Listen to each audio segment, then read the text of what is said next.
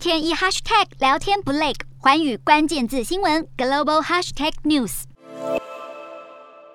南韩一号举行第八届地方选举正式投票，开票结果在二号上午尘埃落定。最大在野党共同民主党虽然在最焦灼的战区中以及些微差距胜出，但仍不敌执政党国民力量党，最终在全国十七个一级行政区中以五比十二位居劣势。有专家分析，这次国民力量党拿下压倒性胜利，是受到五月十号才刚上任的南韩新总统尹锡悦新政府蜜月效应作用。而值得关注的是，事前投票率创下历届新高，但正式投票日却显得冷清。到了下午六点，投票率却只有五成。南韩本届地方选举另一个焦点是，南韩去年通过公职选举修正案，将参选国会议员和地方选举的候选人年龄从二十五下修到十八岁。而这也是修法后的第一次选举，七名年龄只有十八到十九岁的青年候选人，在选举年龄调降后，马上出来试试身手，希望将年轻世代的声音带进政坛。不过，因为选民普遍对新面孔感到陌生，